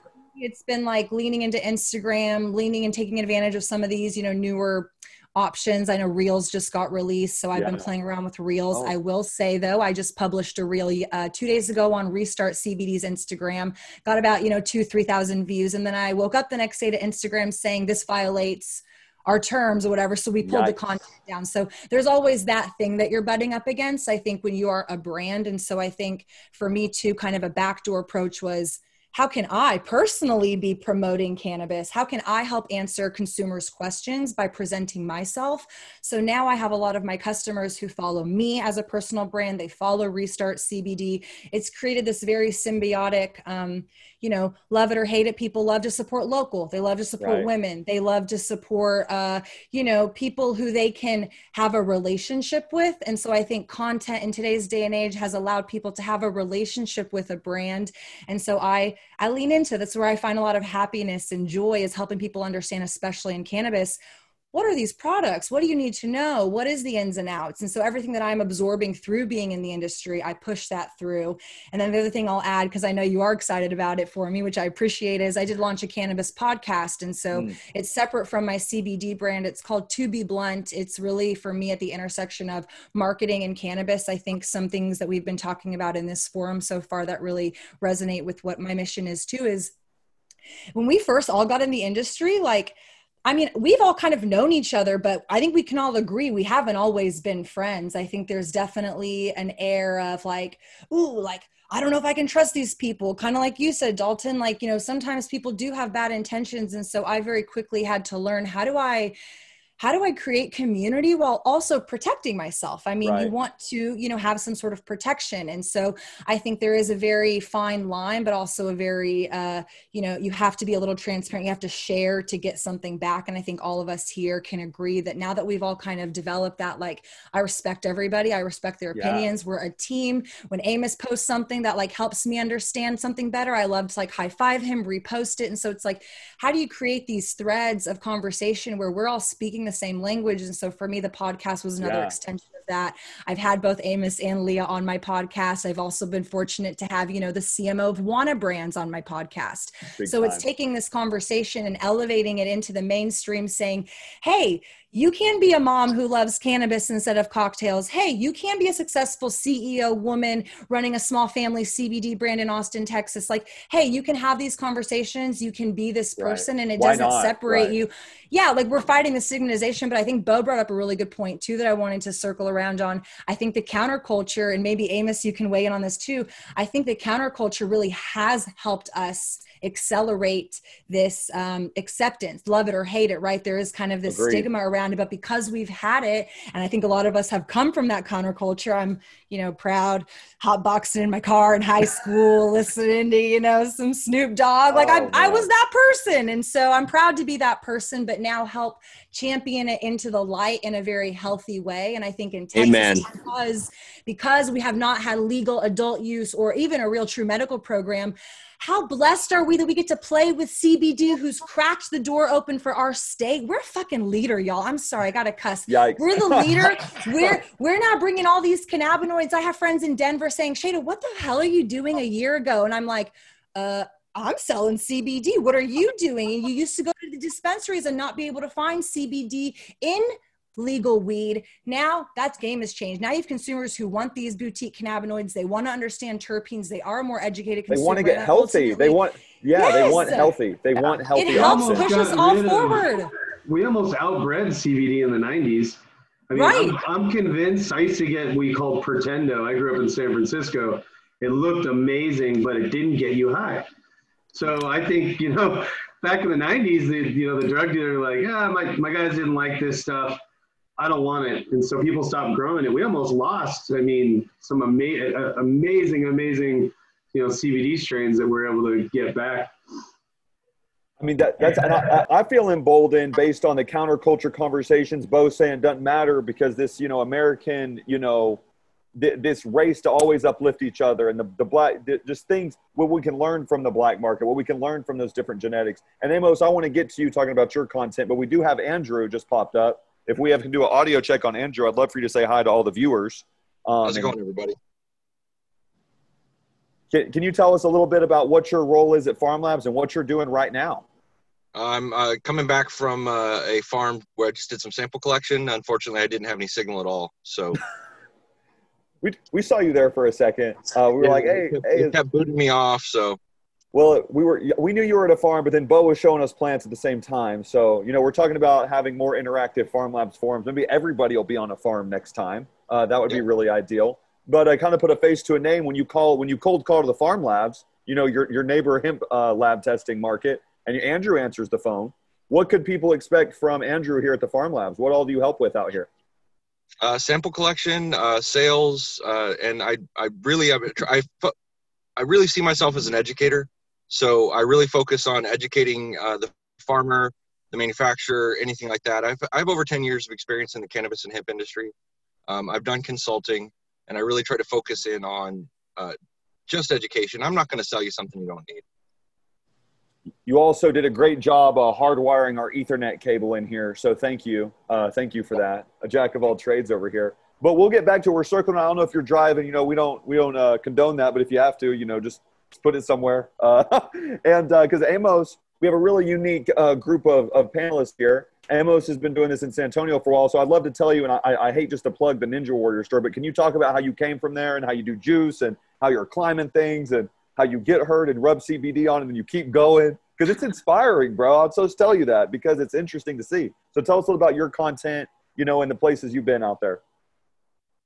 Yeah, for sure. I'm just always trying to share the lifestyle. You know, I'm a plant-based athlete, but I'm also a cannabis athlete, and that's a couple like intersections of these niches that I like to showcase. That like you can be a cannabis user and be a high-level performing athlete. You can be a plant-based um, person and be a high-performing athlete, and you can be an entrepreneur and use cannabis daily. Like just showing people um, that is what I really enjoy. But uh, Ninja Warrior is just like I've I've been I've been a ninja since I was born. Basically, like when I was five, years old, I started doing back handsprings, and that was just a way for me to play and entertain myself. Uh, I have two older siblings that were in all kinds of sports, so my mom was dragging me around to all their practices and games and pep rallies and all their events, and then I'm just by myself, you know, around all these older people or older kids.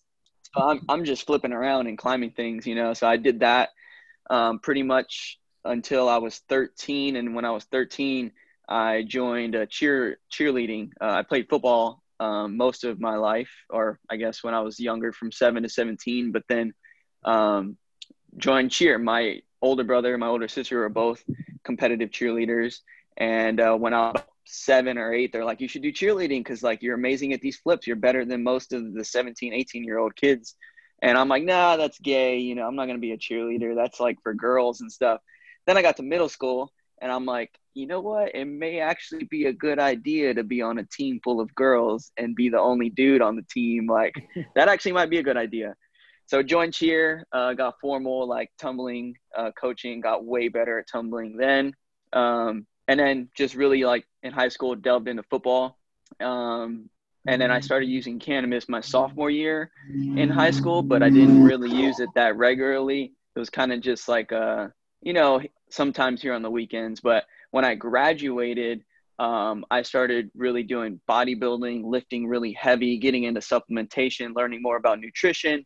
And uh, I started learning more about cannabis. I was kind of like, like I definitely relate to Shada, how she mentioned, you know, she was a consumer at one point, but had no idea about an endocannabinoid system or cannabinoids in general or what's actually happening. All we know is like, I feel good when I smoke this. and that's kind of how it was. And then started to learn like, okay, well, um, you know, THC and some of these other cannabinoids, they have anti-inflammatory properties. Mm. Uh, they have, you know, um, things that will help reduce my soreness after my workouts. And so I started to really use it as a recovery tool um, during my workouts. And then um, had a bit of a health crisis in 2013. They led me towards a plant-based lifestyle and juicing. And that's a whole nother story. But um, when I started that, it also shifted my um, approach towards fitness. So I was very like prior to that, I was much much like the stereotypical like gym rat, doing very heavy lifting, um, lots of supplements. I was eating a lot of um, like you know uh, white chicken breast and white rice like almost mm. every day. And I was a huge meat eater, you know, born and raised here in Texas. Barbecue and and barbacoa tacos in San Antonio is like that's your those are your staples. Um, but learning that there's so much more to human movement. Um, you know, there's rolling and hanging and swinging and crawling and all these other facets of human movement that we lose. It's like if you can't just, you know, you guys see me, I'm sitting on the floor here because I'd rather sit on the floor or squat like this than to sit in a chair. And uh, it just makes us better humans. If you can't just chill in a squat like this comfortably it's like the equivalent of a monk that can't climb. Like as human beings we're supposed to be able to squat like this. Um, and it's really interesting to like delve into like that human movement with the cannabis plant. You know when i do my movement practices and i do yoga flows or i do strength work it's really interesting to see how the different cannabinoids affect my performance mm. or my mm. focus. And so I like to showcase that. Um, yeah. So that's a little bit about the ninja side. And I just really like, as far as content, I just like to cover, I just like to document uh, because it's fun. I'm a creator. Like that's just like what I am. I like, I create businesses, I create content. I like to just create things. Uh, but really for me, it's, it's it feels nostalgic going through what we're going through right now, even though we're in the middle of it.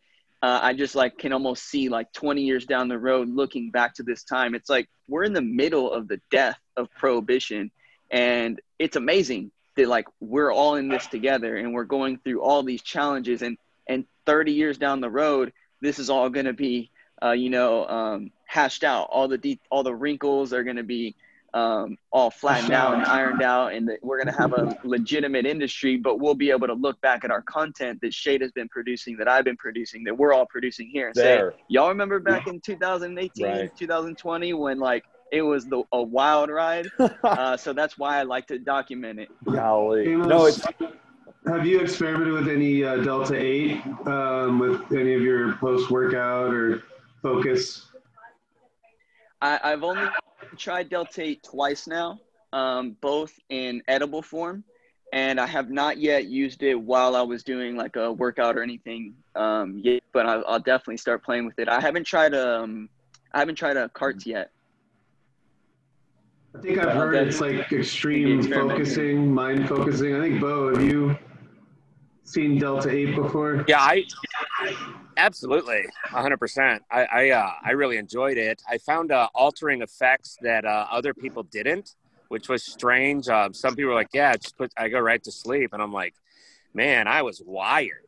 Like I was, and I hmm. was so focused, and I was managing it at the time that I was really kind of um, abstaining from any other cannabinoids just to get a true evaluation. Um, and we were managing planting at that time and it was just chaos with like seven gardens and you know fields all over oregon going in and seedling management and trucking. And and, and i just flowed right through this week that when i looked back i was like man what a chaotic week. And i really never felt stress. Um, i just felt like a calming sense of focus and and uh, high energy.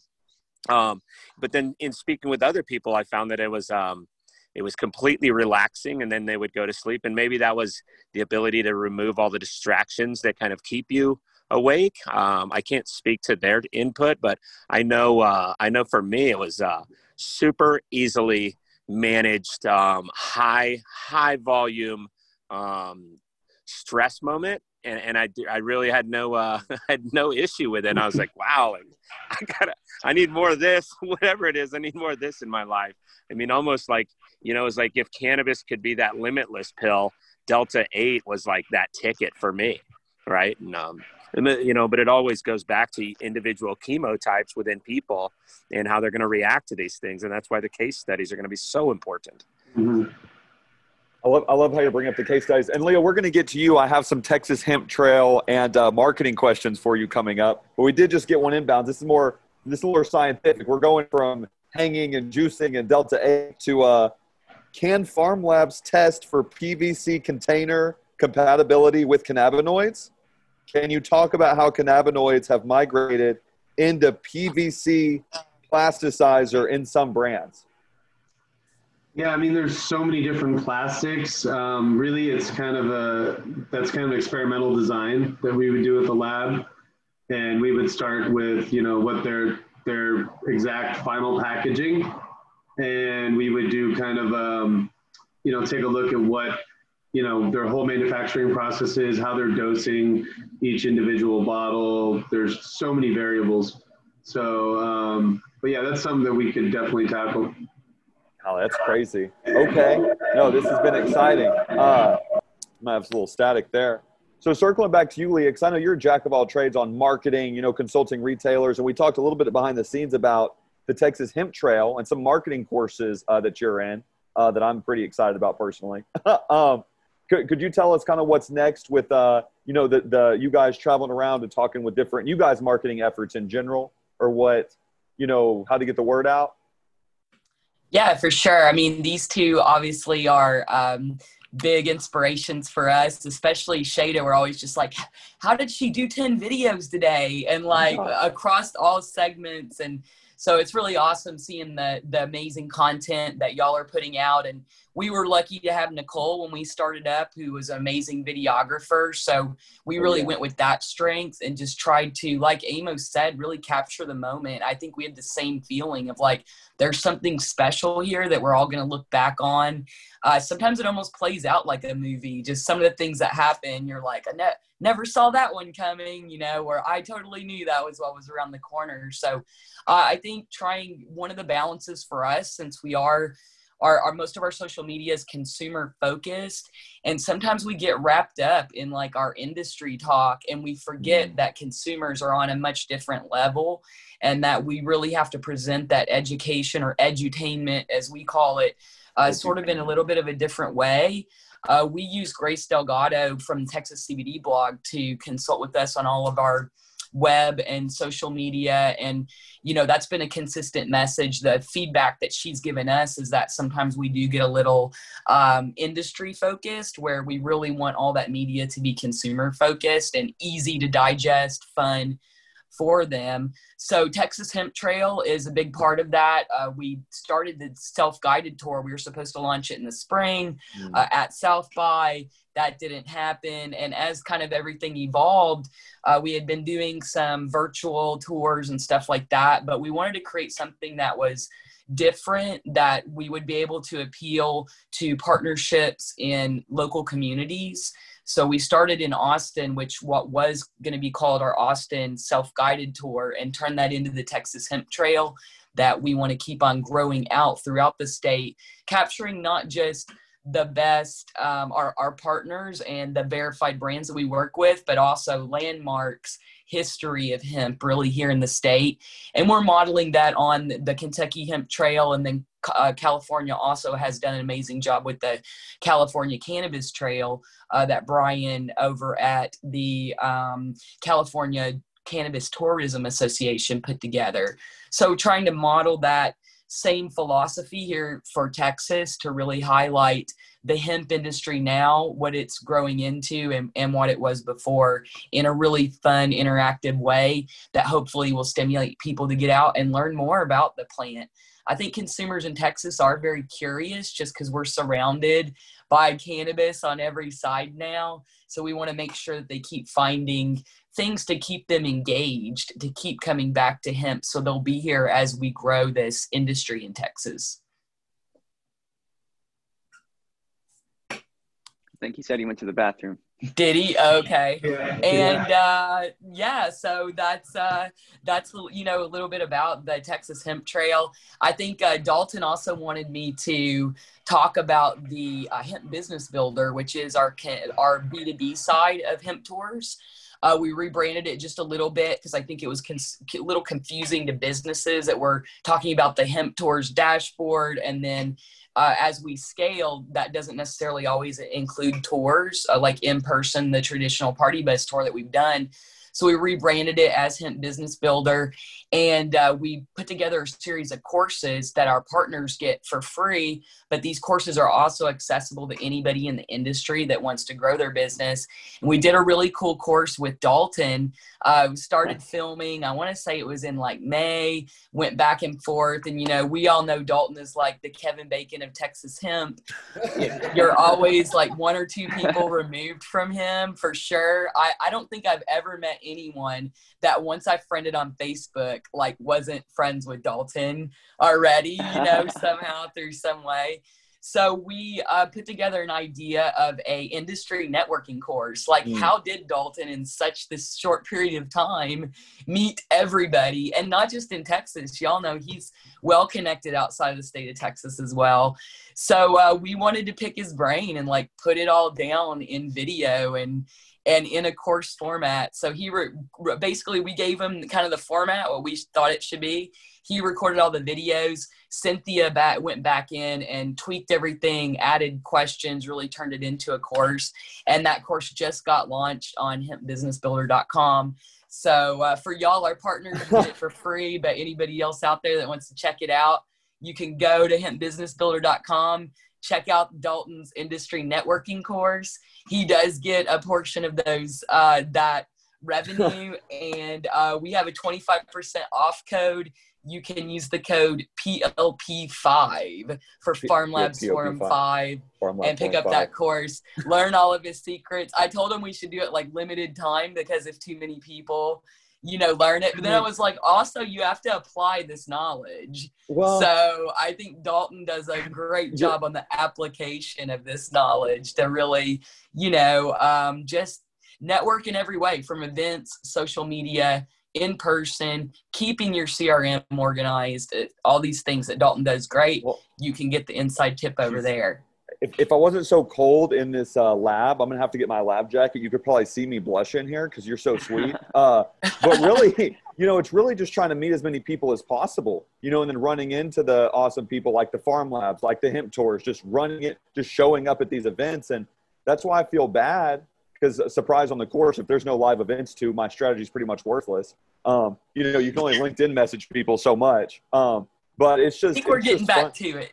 We're I getting hope back to so. it though. It's I really- I really hope so. I was, you know, I, I can't wait to see the PharmLabs guys in a booth. I, Greg was talking about the best ways to hit an expo, and you know, Fa- PharmLabs is going to show show up deep in a good type of way, and uh, it's just exciting. It's just exciting. So I re- appreciate you uh, touching on that, Leah, and you know, any education we can go. I think everybody here, uh, including Andrew, I guess he he he might have bugged out with his service. He said. I'm an educator. We asked him what his roles are at PharmLabs. He just loves talking, loves educating, and I think that's really unique of the core group of the PharmLabs is building is just folks that loves to educate and you know folks that love to talk hemp with each Yeah. other. Um, Dalton, Andrew, Andrew comes from Colorado, California. He's done extraction, cultivation. Um, he's very knowledgeable about all, you know, plant disease and, um, you know, pretty much every aspect of the industry. So that's why we really want him out working with our clients and, you know, going, doing our sampling. And I think that's a big differentiator too with PharmLabs is I hear a lot of other labs are utilizing the licensed sampler list. And I get a little worried about that, about the people's background and training in, in the industry in general. Um, going and, I mean, your entire crop, your entire, you know, everything is, is based on this sample that's being taken. And so, um, you know, if it's not done correctly, it can put the farmer at a huge disadvantage. And if it's done correctly within the letter of the law, it could put the farmer at a huge advantage. And so I really think it takes someone with a background and knowledge of, you know, not only farming, but, you know, deep of, of the plant, of, you know, the synthesis of cannabinoids and, um, things that you can visually learn just from working 10 plus years in, in the industry and around the plants that somebody off the a list um, that may have zero experience that just signed up because they thought it was cool to be in the yeah. industry. Um, a lot of these people, it's going to be seasonal work for them. You know, the, the October is only so long. And, you know, for us, it's, you know, Andrew's out there before you plant and after you plant, giving you advice and making sure that your crop is going to have the highest CBD content, stay under that THC threshold of 0.3.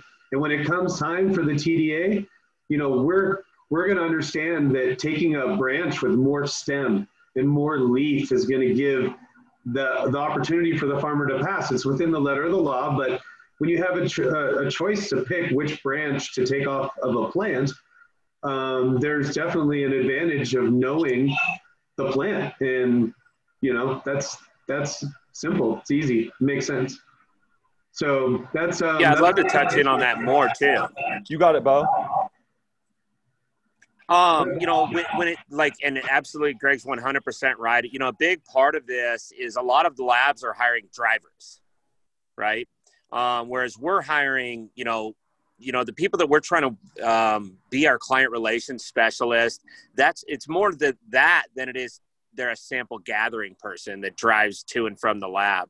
Um, they're bringing an educated mindset a deep knowledge of the plant and the many aspects in which it applies or is is uh, manipulated in order to be brought to the public.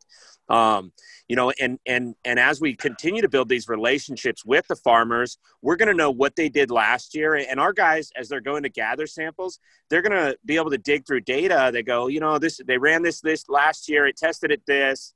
You know, their finished harvest was this. It got processed at that and, and really bringing that data back to the client. So it's like, hey, have you thought about how this is occurring with this? Um, and, and, really digging into the client's true needs as far as presenting the product. It's not just the driver to go grab weed and drive it back that has a gun on him or something. You know what I mean? It's it's really we're tr- what you know our focus is is really client based in that we're trying to bring education uh, and concept um, and come from really a deep perspective. Exactly. You just you just cut up a little bit, Bo. Could you could you say that one more time? It was getting really good on my end. You said uh, right after client. Uh, you said you were taking care of the clients. Well, we take care of the clients, and we're we're actually looking at their whole body of work and and their past work, and using and and presenting them back with that data, even if they don't maybe don't remember it um, we can we can access that and bring it to the forefront for them and and allow them to continue down a successful path because it really it's about their individual needs and, and their unique ways. That each farmer is going to grow a little bit different and they're going to have uh, different questions and different understandings and, and even a different knowledge base that they're working from. And that's where that that relationship is so key in that we're sending someone that's really after what's best to the client um, you know, we have a role within the regulatory body, but for our clients to be successful within that regulatory body, they need data in order to drive their products forward. And, and that's really our biggest focus. And that's the same thing on the manufacturing side too. I mean, the same way we operate in every other state that we work with the client beforehand, we work, you know, understanding their process and what their you know materials are and their ingredients and you know really getting the best product that's going to be you know past regulatory requirements and have consistent dosing and things like that. And so you know there's you know small very simple affordable tests that can be done for quality assurance and informational purposes you know before you even get into the uh, you know the purity testing, I guess I call it. Yeah, and, and a lot of it too is we work within uh, helping clients develop an experimental design. Um, and and we expose them to you know like for we referenced earlier with the can liner and things like that we're exposing them to the idea that that might be an issue we've already seen that in another product and you may want to take a deeper look as you're developing your formulas and you're developing your packaging. Um, that's once again where we're seeing to the client's needs. It's our focus is that they're they're successful, they get where they need to be, and uh, and we're helping them get there. I love how you both talk about how it's a partnership. You know, it's not this the PharmLab isn't just a testing facility; it's a partnership. Whether it's crop, whether it's this, and you know, this place is built to be around for a long time. So you know, even if you haven't worked with the PharmLabs yet, or you might be watching this and think, hey, I already have my friend testing my stuff. But PharmLabs is going to be here for a while. People are really, truly trying to help people all the way through. You know, it's geography stuff, but you know, give your give your neighborhood PharmLabs a call. You know, this facility is always open to come test, and the, the guys in here and and the scientists in here are doing amazing jobs. I mean, it's just it feels good to be in here. You know, regardless how I think Amos, you said we feel like we're breaking prohibition. I mean, we're testing cannabinoids in state of Texas around us right now. It's exciting. Like it's just, you know, I don't think I'll ever get over that feeling. Um, you know, circling back, we got about 20, 25 minutes left in the PharmLab Forum. Want to circle back on some retail and manufacturing stuff and talk about how to approach these manufacturers. I mean, we just learned Amos is a manufacturer in his spare time. You know, he does these things um, outside of the other things he's doing. What advice would you give if you're a buyer looking to, to talk to a manufacturer? Obviously, references go a good, a good way in different ways and the certifications, but what are some questions we need to be asking manufacturers uh, to make sure, you know, they're, they're, they're getting products we want to use? Maybe, maybe that would be a good one for you, Leah, to start out with. Like, what's a good question for, for us to ask manufacturers, uh, especially ones yeah. that are like just, they're ones that are just building up as well? Yeah, I mean, now we have the licensing out. So, question one Are you licensed okay. here in the state of Texas? Uh, you know, how long have you been co packing or manufacturing products? Uh, if this is you're using them as a co packer, because uh, we are starting to see a lot of traditional co packers work into this space uh, which I think is good overall because they have a, a, lot of great ideas and experience, but at the same time, working with cannabis is different. So they may not understand certain processes uh, or be up to speed, like on the water compatible, water soluble, the nanotechnology. Um, and uh, I think, as far as if you're looking at a manufacturer to bring into your store, sort of that wholesale aspect, you know artificial ingredients are are definitely out there. And and um, some of that's opinion you know but at the end of the day we know that it's better for the consumer without those. So uh, even if they're not willing to make the change, I think it's always a positive when you're just asking, is there an all natural version of this product available? You know, and they may say yes, but it's not, it's cost prohibitive or whatever, but at least you've opened the conversation and they know that there is a demand there on the consumer side and on our side as uh, sort of retail outlets or sales channels for these products. I think yeah. one thing you miss, Leah, and not just obviously coming from the laboratory side, but testing. I mean, the number one question I hear from my mom uses CBD, my uncles, family members, friends, and they're like, which company's legit? Which one tests? You know, I see this in all these different stores. How do I know that the, you know, that it's actually the dosage that it's saying? Which one's better?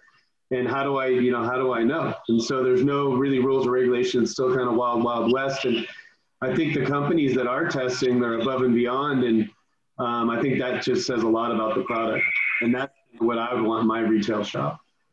Yeah, yeah, well, I couldn't when, agree with you more on that, Greg, for sure. In in the concept that that we generally practice, and this is coming from the cannabis side, is where we generally learned a series of questions. You know, it's who have you worked with in the past, um, and what went well and what didn't go well about um, that project that you managed as a manufacturer for that company? And would you mind uh, me speaking with them so that I could get their input and what struggles they had? You know, and then another question was always like, well, what's your reasonability of scale? How much do you intend to grow? As if my company grows and I outgrow you, do I have to go find another manufacturer now that can actually meet my needs? Um, those are really important questions for um, the manufacturer you're approaching with your raw products. And, uh, you know, uh, so we've, we've always kind of stuck with those basics and they tell you a lot just in those, you know, four questions, uh, what, where you want to, you know, go with that manufacturer essentially. I like that, Well, I like how you, because it's just reasonable to know if you're going to grow really fast, you don't want to have to go through that process again. Uh, yep. And it's and these references go a long way, even from a small scale, even doing marketing or things. It's it's okay to ask around if somebody's really offended that you're asking people they've worked with before. I mean, that's that's kind of a yellow flag in general. Oh, it's uh, a red flag. okay, that's fair. Yeah, we'll go full yeah. we'll full send on that one. Um, yeah. I was trying to be nice, but you know, not yeah. not today. Uh, well, I, I have talk- a question for Greg. Yeah, I just have a question for Greg regarding um, you know, like we do raw cannabis juice, and so it's it's a little bit of a different um, product to be processed or manufactured, and something I've really been wondering um, and looking to kind of consult with somebody like yourself, and and really everybody here. I'm curious, like, okay, I'm taking the raw leaf, which there's been a sample from that farm, and then I'm juicing it. So then the question is, and in that product, its raw juice is only good for three days, right? And it's going to get bought and consumed within three days. Um, so my question is like, am I supposed to send a sample of that juice after I run it through my juicer, and or like, am I supposed to send a sample of the leaf before I juiced it?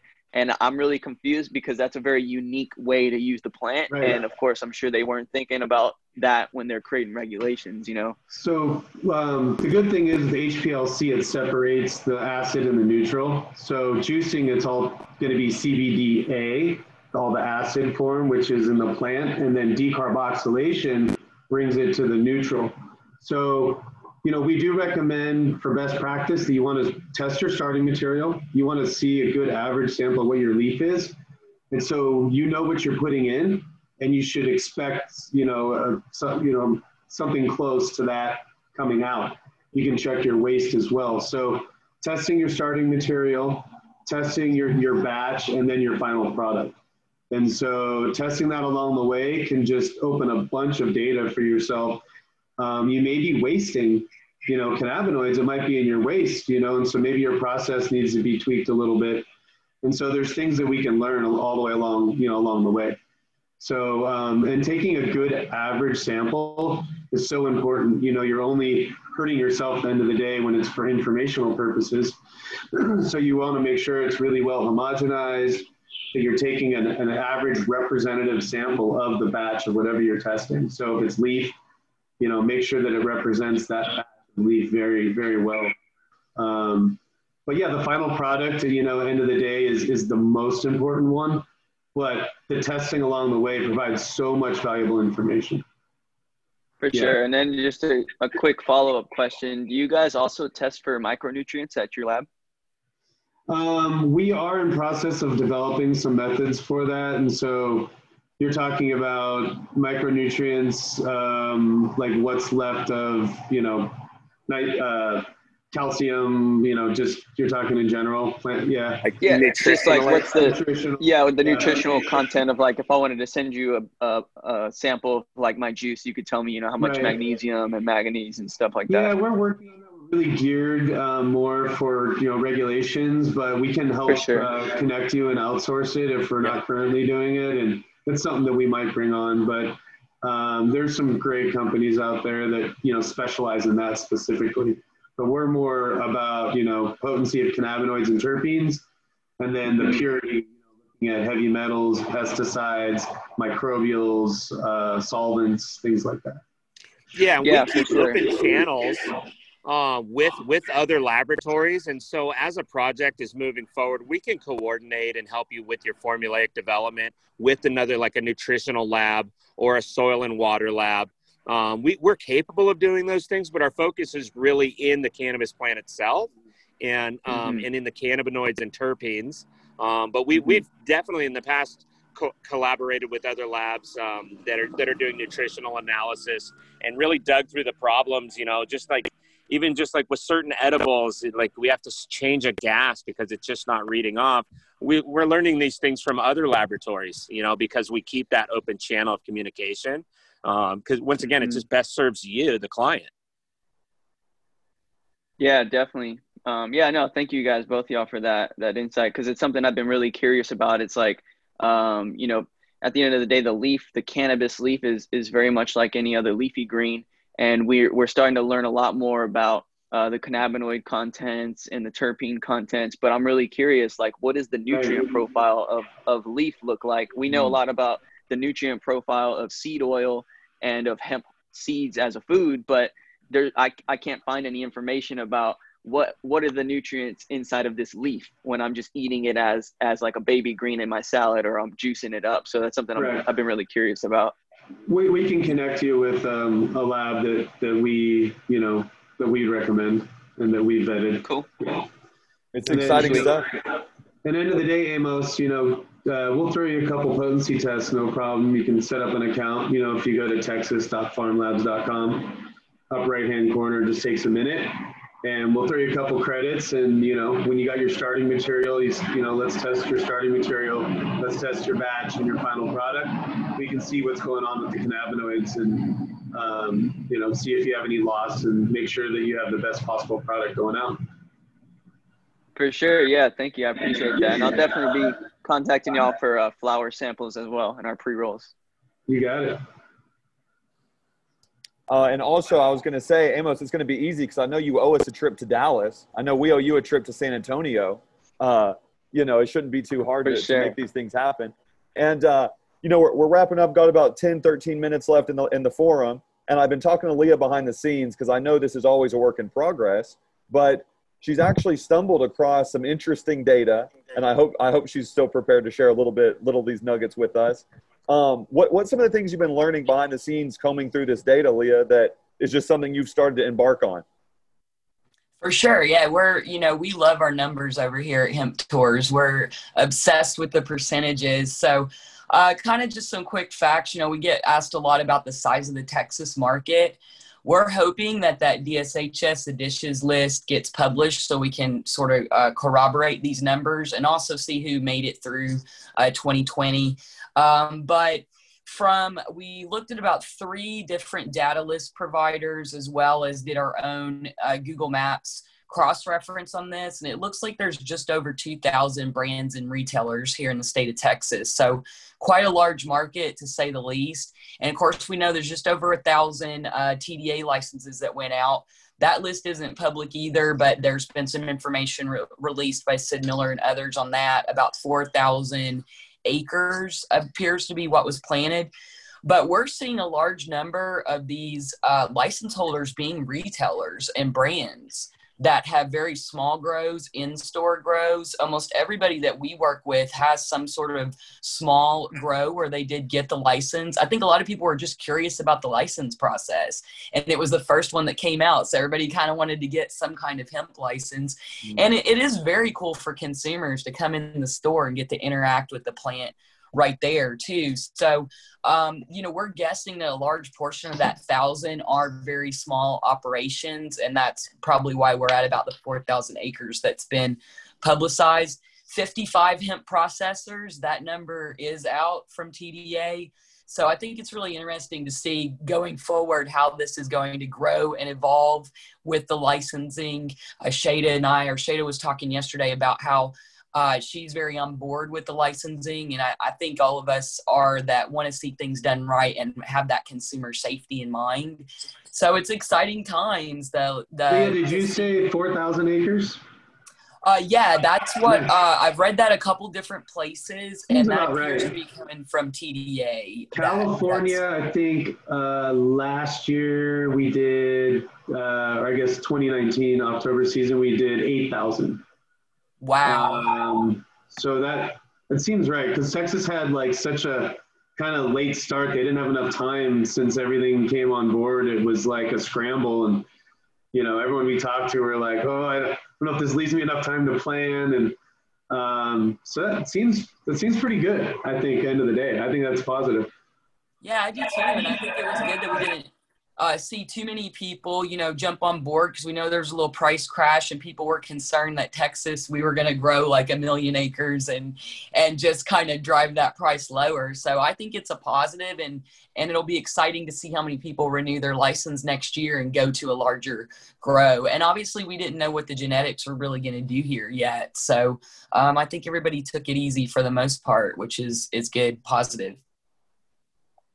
Yeah, I'm just I'm just distracted by that cat trying to leave the hemp talk. It says I don't want to be in there anymore. Right? so I was like, look at this kitty. like, Y'all know like, me. I'm a dog person. I'm house sitting for Cynthia, and I'm like, dang, cats are so cool though, y'all. Like you don't have to do anything. They're just there. But apparently they they did, got excited during the you know they love the PharmLabs forums. So I don't trust it. It's got them worked up a little bit. I love animals. I don't trust cats sometimes. You never know. Uh, I just, I, I, was, I was trying. We love that data, Leah. We hope you come back and, and explain more once all these different lists get corroborated. There we go.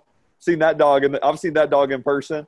Uh, and we do we do owe you a trip out there to California, Greg, to uh, to, to, to go see the PharmLabs in person. You know, I mean these these Southwest deals for eighty dollars a, a, trip or whatever are very tempting here. Um, but uh, no, we just appreciate everybody coming on on the PharmLab Forum and uh, continuing to grow with us as this evolves into a different media channel and as we start to have more in-person events. We was talking to Greg. Uh, hopefully, we can have some type of Texas barbecue out here at some point. Um, you know, get get a yard party going on. If you're a farmer and you have a lab, uh, I mean, if you're a farmer and you have a farm uh, and you'd like to be on the forum, you know, contact one of us directly uh, to potentially get you scheduled on here. We want these things a lot more interactive. We want people hands on. You know, I love what every time Bo's on here, we love looking at the plant. So, and I know Amos, you're doing a lot of things. Everybody's doing so many unique things. It's so interesting. Uh, you know, as as we're wrapping up, maybe we could go around the horn one more time and you know share our our, our final thoughts and where we can reach uh, each other and uh, kind of how to support what we've got going on. Maybe you could start with us, Shada. Sure thing. Well, I appreciate the opportunity of being able to be a part of these conversations. I know COVID has thrown us a lot of curveballs, but I think um, obviously the industry doesn't stop moving. And so it's important for us to stay in communication and stay excited um, because we are in a very exciting time, especially in Texas cannabis. Um, it is very near and dear to my heart. So I know that as a born and raised Texan, the fact that we get to even have this conversation is like miles and miles away from where I thought that I would personally be in 2020 um, but grateful to be here. So, yeah, I operate Restart CBD. If you are in Austin, Texas, you can come visit us. Uh, I I'm slowly starting to call us a dispensary because customers come in and it smells like it and looks like it. So I'm very proud of that. We've definitely been um, evolving our brand over the years and trying to service the Austin, Texas community um, in person. Then we also do still uh, operate an e-commerce site. So I am shipping nationwide, sell Delta 8, CBN, all those great products, smokables, edibles, smokables until February, uh, all that stuff. Uh, you can find us on Instagram at Restart CBD. We also have a YouTube channel slash Restart CBD. So anything pretty much related to my CBD business, you can personally follow me on Instagram at the Shada Tarabi. Like I mentioned earlier, I do create a lot of um, personal, educational, informative uh, information that I love to share with my followers there. And then uh, my podcast, To Be Blunt if you want to listen to it, I release new episodes every Monday and just love, again, really helping people understand, specifically in the industry, too, how we can better service each other and ultimately help grow this industry into something that you know we all get to have a little piece of ownership of so to oh, be yeah. blunt pod on instagram to be blunt.buzzsprout.com and yeah just love get talking it. about cannabis grateful it, for it get it shada on linkedin comment on her linkedin there's good people crawling all over it you know linkedin is I, great I, I, love to hang out on linkedin i think that's is. where you and i first originally connected so. and it is it's like you start seeing like hey whoa linkedin's a really great place to be hanging out so yeah i do advocate for linkedin yeah. and you're not on I mean, it and active, it's a great channel. I mean, you first thing I put it says to be blunt, LinkedIn. I said I'm here at the right place, right? Like it's it's the right time. That's right. It. Bo, Bo, could you tell us a little update what you're doing on? And you know, I know you're a part of the PharmLabs family out here, but just you know, if anybody has yeah. any questions where they could reach you or uh, you can always find us at leapfarms.com. You know, we have IG, Facebook, all of those. Uh, we have we have a couple clips on YouTube dig deeper into our project and what we're about up here as far as farming in Oregon and uh, creating the best practices that, you know, ultimately I've created a lot of my practices here on the farm based on the things that the lab has taught me um, and how you can refine your SOPs and and uh, that's been a, a, massive asset for uh, the development of my professionalism within farming and so uh, that's something i've always been grateful for but um, yeah we do you know we also have our hemp seed farm out in hawaii um, and uh, a lot of uh, pilot projects throughout the country um, through our nalo green seed company but uh, the main the main thing my main focus is really within the cannabis space in oregon. I, I look at it as a microcosm of things to come across the country and I look at all the issues, and those are the things we're trying to help people avoid as we bring on clients through PharmLabs and try and get you know point people in the right direction. And and you know because a lot of people uh, farmers in texas in particular they're looking at this from a cautious perspective. Uh, it's you know it's scary. Like you might go to jail if you have thc in your your hemp you know and and those are things that um, we like to put people at ease about like hey we, we got you. You're going to be okay. Not only that we have some great advice to go with it um, and so uh, but yeah, if you look up Leap Farms, you can dig a little deeper into uh, some of the other companies that um, I own and and uh, and really try to develop methodology that I can give away freely. I don't really have consultation fees. Uh, if I like you, I'll pretty much tell you anything. Um, it's kind of it's kind of where I'm at. That's, that's if I don't like know. Hey. you'll know because I'm not answering. You Uh, gotta stay on Bo's but- good side out here to get the good stuff, right? You know. yeah, that's Uh, right. You know, and we and we, we appreciate that, and we're looking forward to seeing more. And uh, Amos, let us know, man. How can we follow on your journey down there in the good SA? Yeah, for sure. You can uh, stay in touch with us. Our brands page is at MJ's Hemp, and we do uh, CBD pre rolls. Sorry, had a phone call. If you're gonna Are you order twenty thousand, yeah. If you're gonna order twenty thousand, just give them a heads up. You know, just, Yeah, just need- give me definitely give me some heads up. Uh, but we package everything in either hemp paper packaging. Uh, we have five packs of half gram joints. We have full grams in uh, hemp plastic tubes. And so, if uh, sustainably packaged hemp packaged um, products is something you're interested in, then that's what we offer there. Uh, Famous Juice Company, we are located inside of the storefront called the Re-Up Station. It's on the northeast side of San Antonio. So if you're in the San Antonio area, you can come walk in and uh, pick up some bottles of juice, learn about the zero waste li- lifestyle. We also have flower in our pre rolls there as well. If you want to see it, touch it, uh, check it out before.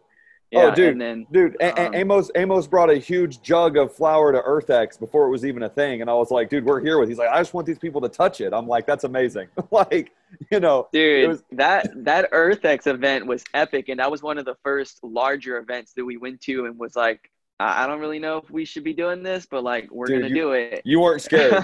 you weren't scared. That was still early on, but we appreciate you coming on. Leah, you tell us what's good, then we'll finish up with you, Greg. Yeah, absolutely, guys. You can follow Hemp Tours on Instagram. We're on Facebook.